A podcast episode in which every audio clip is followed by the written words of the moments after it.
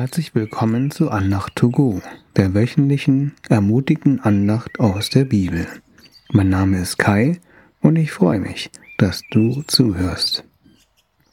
Zurzeit höre ich einen Podcast über künstliche Intelligenz. Sie wird immer eine größere Rolle spielen und auch mehr und mehr Bereiche beeinflussen und durchdringen. Justiz, Medizin und Verkehr sind drei Beispiele. Als Informatiklehrer beschäftige ich mich damit, wie Technik unser Leben mehr und mehr verändert. Seit dem Jahre 2020 hat der Technikeinfluss einen großen Sprung gemacht. Gott möchte unser Leben beeinflussen, durchdringen und verändern. Er möchte, dass sein Einfluss in deinem und meinem Leben einen großen Sprung macht seine Herrlichkeit, seine Präsenz und sein Königreich sollen in alle Bereiche unseres Lebens strahlen. Heute sprechen wir über göttlichen Reichtum. Wie sieht das in unserem Leben aus? Damit ist nicht Gold und Silber gemeint, sondern Gott mehr und mehr kennenzulernen. In Apostelgeschichte 3, Vers 6 lesen wir über einen Mann, der sein Leben lang gelähmt war und täglich im Tempel bettelte. Er bat auch Petrus um Geld. Doch Petrus sagte, Gold und Silber habe ich nicht, aber was ich habe, das gebe ich dir. Im Namen von Jesus Christus, dem Nazoräer, steh auf und geh umher. Ein Aspekt von göttlichem Reichtum in unserem Leben ist, dass er sich vermehrt. Zuerst hatte Petrus den Heiligen Geist und die Gabe der Heilung. Nachdem der Mann geheilt wurde, lief, sprang und lobte er Gott. Nun waren Petrus und der geheilte Mann gefüllt mit der Frucht des Heiligen Geistes. Die Heilung passierte direkt nach Pfingsten, als Gott durch den Heiligen Geist das Leben der Jünger und auch Petrus durchdrang. Der gelähmte Mann fragte nach Geld, aber Gott gab ihm etwas Besseres, Heilung, Freude, eine neue Identität, jemand, der Gott und seinen Reichtum kennt. Gott bietet dir für dieses Jahr eine neue oder tiefere Identität in ihm an. In einem Interview sprach Nathan French vor kurzem über einen Schlüssel, wie man seine Beziehung zu Jesus vertiefen kann. Ein Schritt ist, indem wir auf Gott hören und das tun, was Gott uns gezeigt hat, sogar wenn es merkwürdig oder sogar lächerlich für uns erscheint.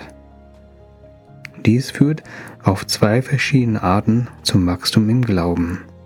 Erstens wird dein Vertrauen darin größer, dass Gott treu ist. Hier ist ein Beispiel aus meinem Leben. Ich bin frisch zum Glauben an Jesus Christus gekommen, befand mich gerade draußen und war dabei zu joggen. Eine Nachbarin beschwerte sich. Jahrelange Nachbarn und ich werde nie zurückgegrüßt. Das ging mir nach. Der Heilige Geist zeigte mir, dass ich mich gegenüber der Nachbarin entschuldigen sollte. Dies fiel mir richtig schwer und war ein Glaubensschritt. Wie wird die Nachbarin reagieren? Ich hatte Angst, dass ich mein Gesicht verlieren werde und dass die Nachbarin sehr wütend antworten würde. Ich folgte jedoch der Herausforderung. Die Nachbarin war über meine Entschuldigung positiv überrascht und perplex. Darin habe ich Gottes Treue gesehen. Außerdem öffnete sich eine Tür, so dass ich der Nachbarin mit Einkäufen und Zuhören helfen konnte. Das folgende Prinzip zeigte sich hier deutlich. Wer treu ist in kleinen Dingen, dem werden auch große Dinge anvertraut. Das ist auch der zweite Punkt, wie Gott uns im Glauben wachsen lässt. Dieses Prinzip finden wir auch in dem Gleichnis von dem anvertrauten Geld, das du genauer in Matthäus 25, Verse 14 bis 30 nachlesen kannst. In dem Gleichnis geht es um drei Diener, denen unterschiedlich viel Geld anvertraut wird. Zwei von ihnen verdoppeln das Geld. Der dritte macht nichts mit dem Geld und vergräbt es nur. Als der Verwalter zurückkommt, sagt er zu den beiden treuen Dienern in Vers 21. Sein Herr sagte zu ihnen, Gut gemacht, du bist ein tüchtiger und treuer Diener. Du hast dich bei dem wenigen als zuverlässig erwiesen. Darum werde ich dir viel anvertrauen. Komm herein, du sollst beim Freudenfest deines Herrn dabei sein.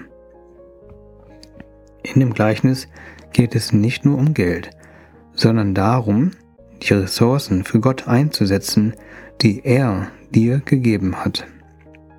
Dann wird Gott deinen geistlichen Reichtum vervielfachen.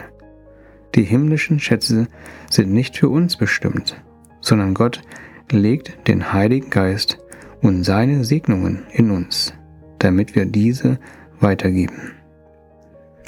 In 1. Mose 1, Vers 22 steht, Seid fruchtbar, vermehrt euch.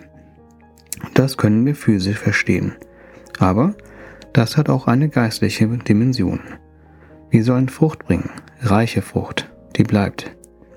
In Matthäus 28, Vers 19 bis 20 spricht Jesus, Geht nun hin zu allen Völkern und ladet die Menschen ein, meine Jünger und Jüngerinnen zu werden. Tauft sie im Namen des Vaters, des Sohnes und des Heiligen Geistes und lehrt sie alles zu tun, was ich euch geboten habe. Seid gewiss, ich bin immer bei euch, jeden Tag bis zum Ende der Welt. Wenn wir Gottes Reichtum an andere verschwenden, dann multipliziert Gott und überhäuft uns mit seinem Segen. Und Gott lädt uns ein zu seinem ewigen Freudenfest. Möchtest du göttlichen Reichtum? Ich bete kurz. Jesus, zeige uns deinen göttlichen Reichtum. Danke, dass du dich verschwendet hast am Kreuz, damit wir reich werden können. Danke, dass du treu bist. Hilf uns, zuverlässig in kleinen Dingen zu sein und auf Dinge zu hören, die du uns gezeigt hast. Dann wirst du uns größere Dinge anvertrauen. Danke, dass du uns zu deinem großen, ewigen Freudenfest einlädst. Hilf uns, deinen Reichtum an andere weiterzugeben, damit du uns immer mehr füllst, bis der Becher überfließt. Zeige uns, dass dein göttlicher Reichtum viel besser als Silber und Gold ist. Danke, dass dein Reichtum ewig ist und dass er bleibt. Amen. Danke, dass du zugehört hast. Ich wünsche dir eine Woche gefüllt mit göttlichem Reichtum. Bis zum nächsten Mal. Auf Wiederhören, dein Kai.